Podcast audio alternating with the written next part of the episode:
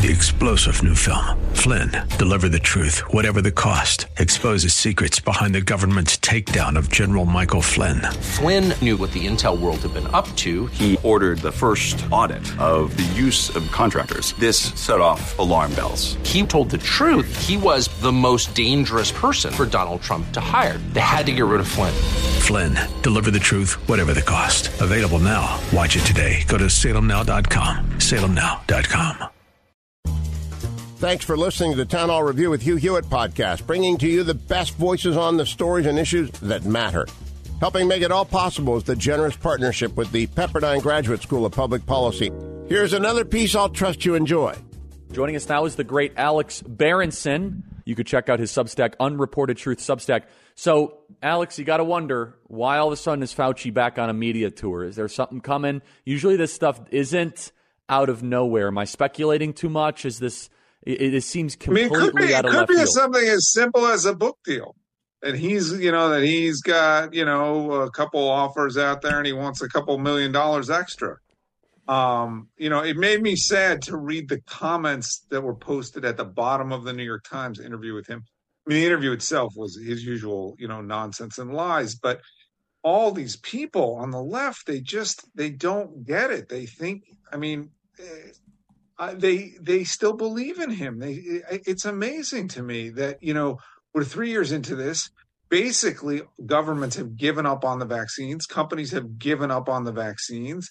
Um, or, or, I shouldn't say companies, but governments have certainly given up on the vaccines. People have given up on the vaccines. But if you read the New York Times, you, these people, there's you know there's this hard group of twenty or thirty percent of the United States that believes that you know without Fauci we all would be dead, and without the vaccines we all would be dead. I mean, he said so many crazy things in that interview, but the craziest thing he said was that he thought the vaccines had saved five million lives in the United States. It's just Unbelievable. I mean, It's just Yeah. made up out of thin air. I mean, it's Yeah. and so it might be it might be a book deal, or it could be that there's some sort of negative news. I mean, I don't want to get ahead of myself here, but sometimes when you see these profile pieces, at least this was the case with Andy McCabe, and this was the piece with Peter with Peter Strzok. They're trying to get ahead of something, but maybe I'm out. I'm out here. It could be just be pure narcissism, which is to be expected from him. So I want to play a couple pieces of tape here because now he's back on a media tour out of nowhere. He's crawled out of his hole with Kaitlan Collins.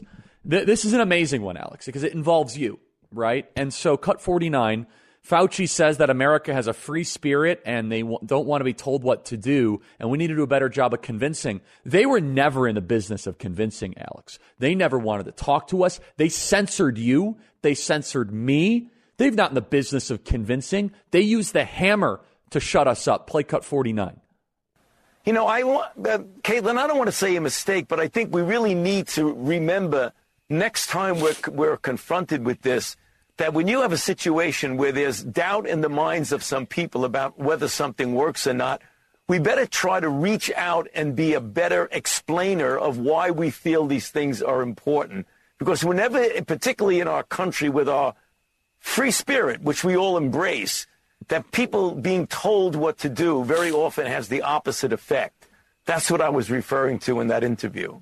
I mean, Alex, we all embrace the uh, free spirit.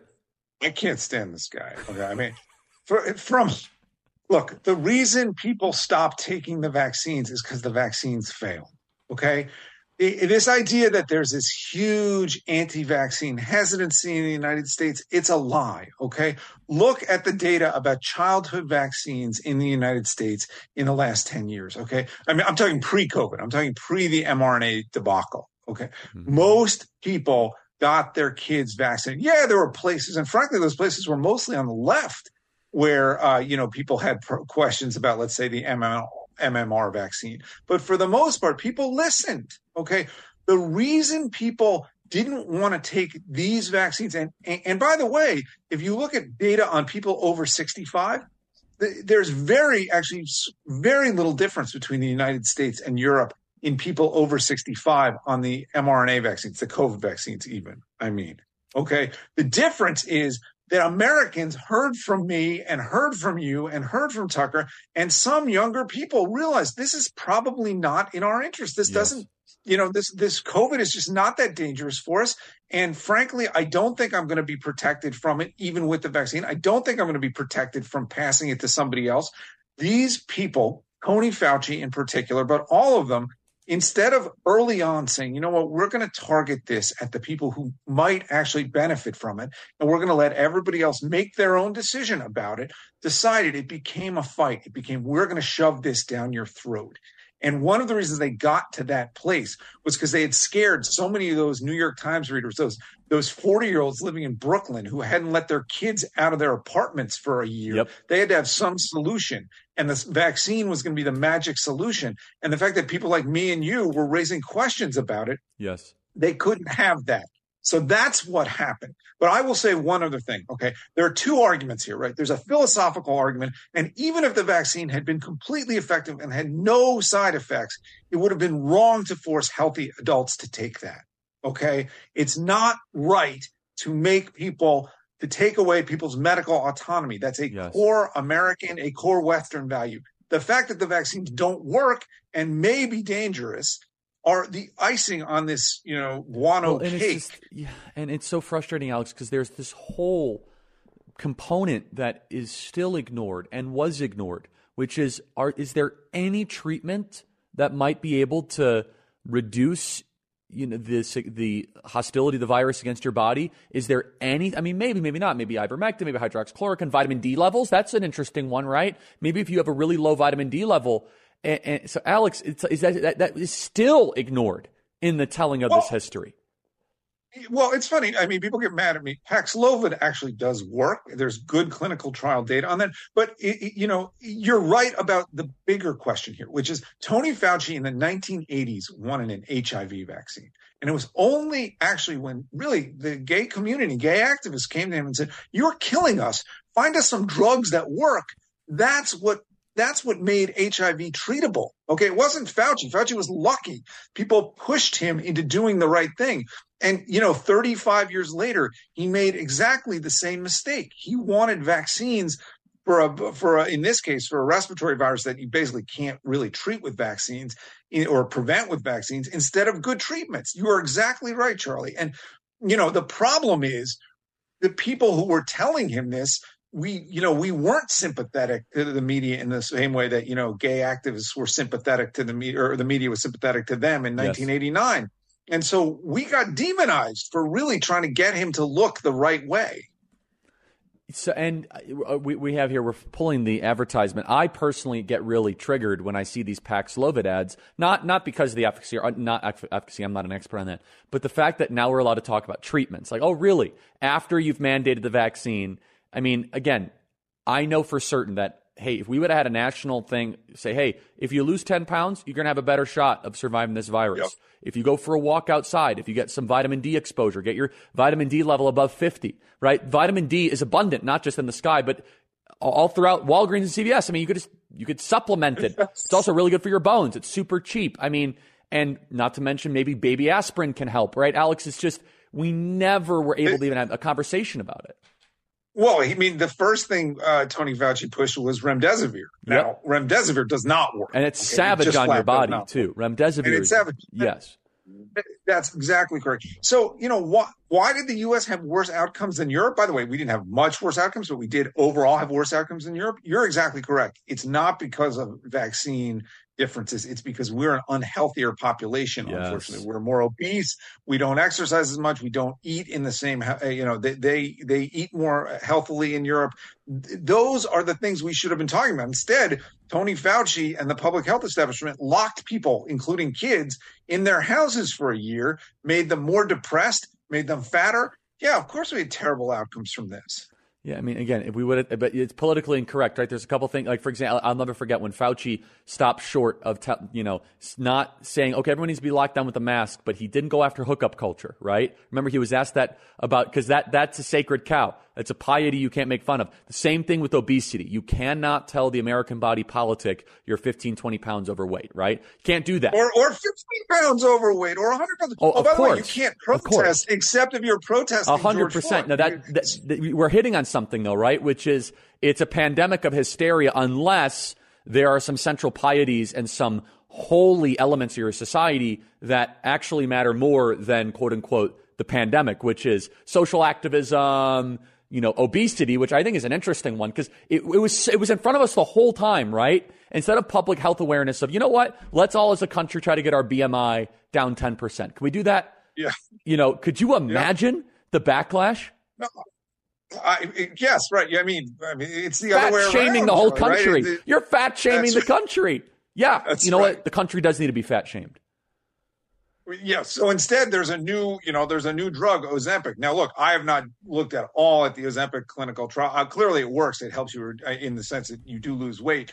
But let's not be surprised if in 10 years there's some nasty side effects out of Ozempic that, you know, that nobody's even predicted because this is what happens when you rely on a medical cure for everything Yep. instead of helping people or encouraging them to be healthy. I can't believe that this is a conservative position. Well, it's not my position, but I agree with you. I, I, I have said for a while that the American right embraces obesity culture way too much. Alex, tell us about you going to Rumble. telling people telling people to be healthy how did that become a conservative position how did telling people not to be fat become something that is know. a politicized point of view It's because we're, we're, we're, as you well know, we are purchased and owned and operated by corporations that make a lot of money, not just off of getting you fat, keeping you fat, and then selling you medication to subsidize you being fat and overweight. When you get healthy, when you're taking the right supplements, you're happier, you're less depressed, you're less likely to be on benzos, less likely to be on SSRIs. It's not a total thing, but if you if you get back your autonomy and and get back into a healthy lifestyle and you eat you eat kind of local and you're not getting processed foods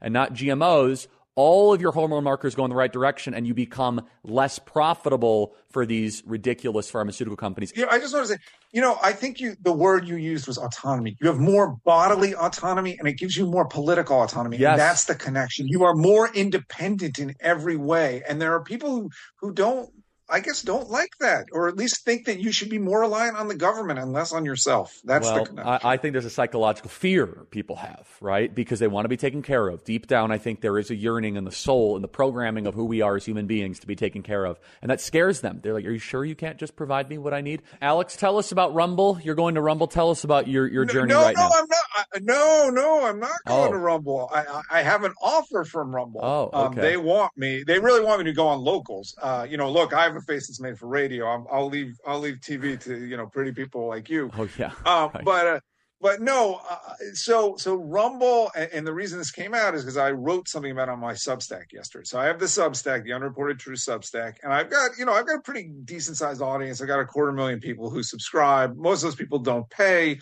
And as I always tell people, you know, you basically get the same product whether you pay or not. But but enough people pay that it's a good, you know, it's a good earning. You know, it's it's my career at this point.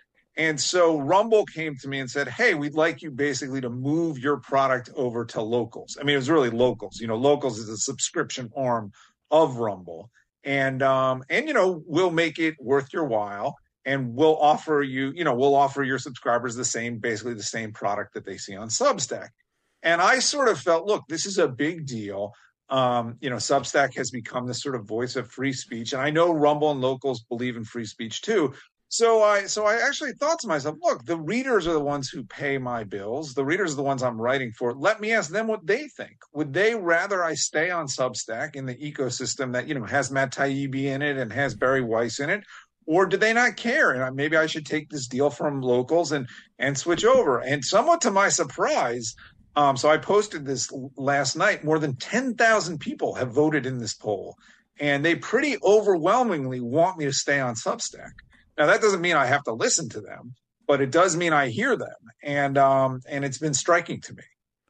It's uh, the, the fight for free speech continues. How is your lawsuit against Twitter? Is that still ongoing? Is this Twitter, the Twitter lawsuit is settled. Berenson v. Biden is is is ongoing, and um, so the the, the Pfizer um, executives uh, they have a lawyer now, um, and uh, and Andy Slavitt, I believe, you know, assuming he is the same lawyer who responded to us last year, has a lawyer. These are very very high paid, um, you know, civil defense lawyers, and the Department of Justice is going to get involved. So against this, I have my my genius lawyer in uh, in North Carolina, James Lawrence, and um, uh, you know, we have, you know, some people kind of helping us quietly, advising us, and we're not going to run out of money. We've I've raised some money for the suit, so so we're in a strong position on that, and we'll just go. I mean, I think we have a really good case. I think people, some people who've read the case, who I think didn't know exactly how we were going to frame it, have been surprised by the strength of it.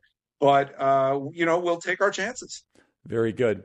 So, Alex, I want to play another piece of tape here of Anthony Fauci talking about masks. And again, this is never is he pressed about the social cost of masks. Look, I, I, I, my whole stance on masks the entire time were they probably don't work, but it's bad for conversation. It makes a nastier society. It's bad for kids' language development. That's always been my take on masks. Is that the cost socially is way greater than any benefit, and probably there is no benefit because no one wears them correctly. Play cut 48 if you read very carefully what I said, if you look at the broad public health effect, when you have masks that are so called mandated or supposed to be worn, because so many people don't wear them, even though they're in an arena in which masks are supposed to be worn, or they don't wear them properly from a public health standpoint on the cohort of people, the effect can be only marginal. And as we mentioned, it was 10, 13% or so. But for the individual, who religiously wears a properly fitted mask, the effect is much, much, much better than that. It's 85, 90% or more. So, Alex, and and then we're supposed to act as if when we went through airports with, you know, these. I mean, these pieces of cloth that they were going to do something. I can't. I, I'm sorry. I can't stand this. Okay, he's he. First of all, he's he's not telling the truth. Okay. He's talking about N95 masks. Okay. That would cost about $2 billion a day, every day, to have Americans, quote unquote, properly wear N95 masks, which most people can't tolerate for long periods of time anyway. And, you know, they're, several bucks and you'd have to swap them out. So, so uh, from a realistic point of view, it's a joke. Okay. So what he's really saying is we told you to wear masks, but the way we actually told you to wear them, they're useless. And, and, and he's admitting that. So all, it's all downside. It's everything you said about masks not being effective and being sort of, you know, damaging social. Yeah, and, the way, and, and that's the, the, point. Last... Yes, exactly. Yeah.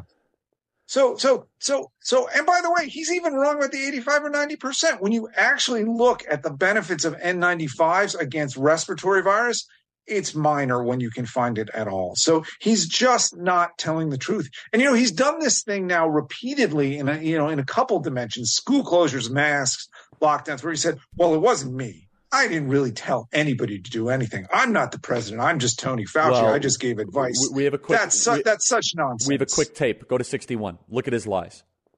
I wonder if you would recommend locking down schools if you had to do it all over again.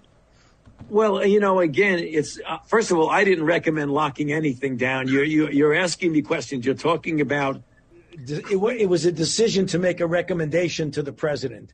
I recommended to the president that we shut the country down. Alex, I mean, there's That's one right. he was, after he the was other, the mo- after he, the other, after he, the other. He was the most powerful person in this country in 2020. He loved it. He loved the hero, you know, the hero worshiping. He loved throwing out that ball at the, you know, at National Stadium in 2020.